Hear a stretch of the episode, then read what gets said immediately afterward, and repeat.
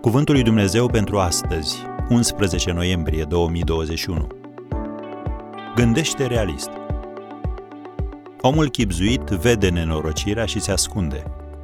Proverbele 22, versetul 3.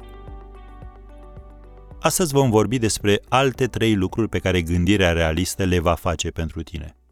Întâi, îți va oferi sentimentul siguranței. Când ai luat în calcul cele mai rele lucruri care s-ar putea întâmpla și ai luat măsuri din timp pentru a preîntâmpina unele neplăceri, devii mai încrezător și mai sigur. Cu alte cuvinte, prevăzător. E liniștitor să știi că nu sunt șanse să fii luat prin surprindere. Dezamăgirea este diferența dintre așteptări și realitate. Gândirea realistă micșorează diferența dintre cele două. În al doilea rând, gândirea realistă îți va da credibilitate.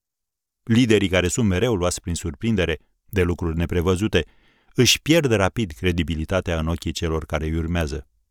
Pe de altă parte, liderii care gândesc realist și planifică corespunzător se află în postura potrivită pentru izbândă. Lucrul acesta îi face credibil în ochii celor care îi urmează.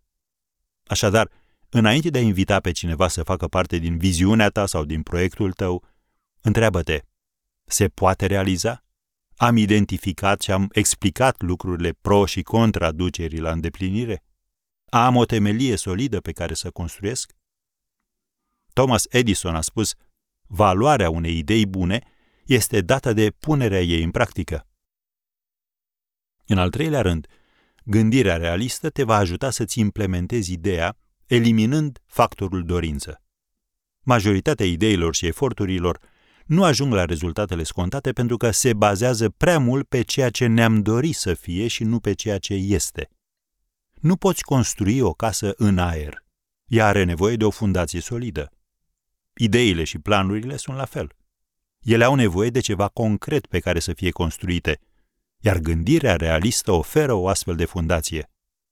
Înțeleptul Solomon a spus astfel – Omul chipzuit vede nenorocirea și se ascunde, dar cei proști merg înainte și sunt pedepsiți. Am încheiat citatul. Așadar, cuvântul de la Dumnezeu astăzi este acesta. Gândește în mod realist.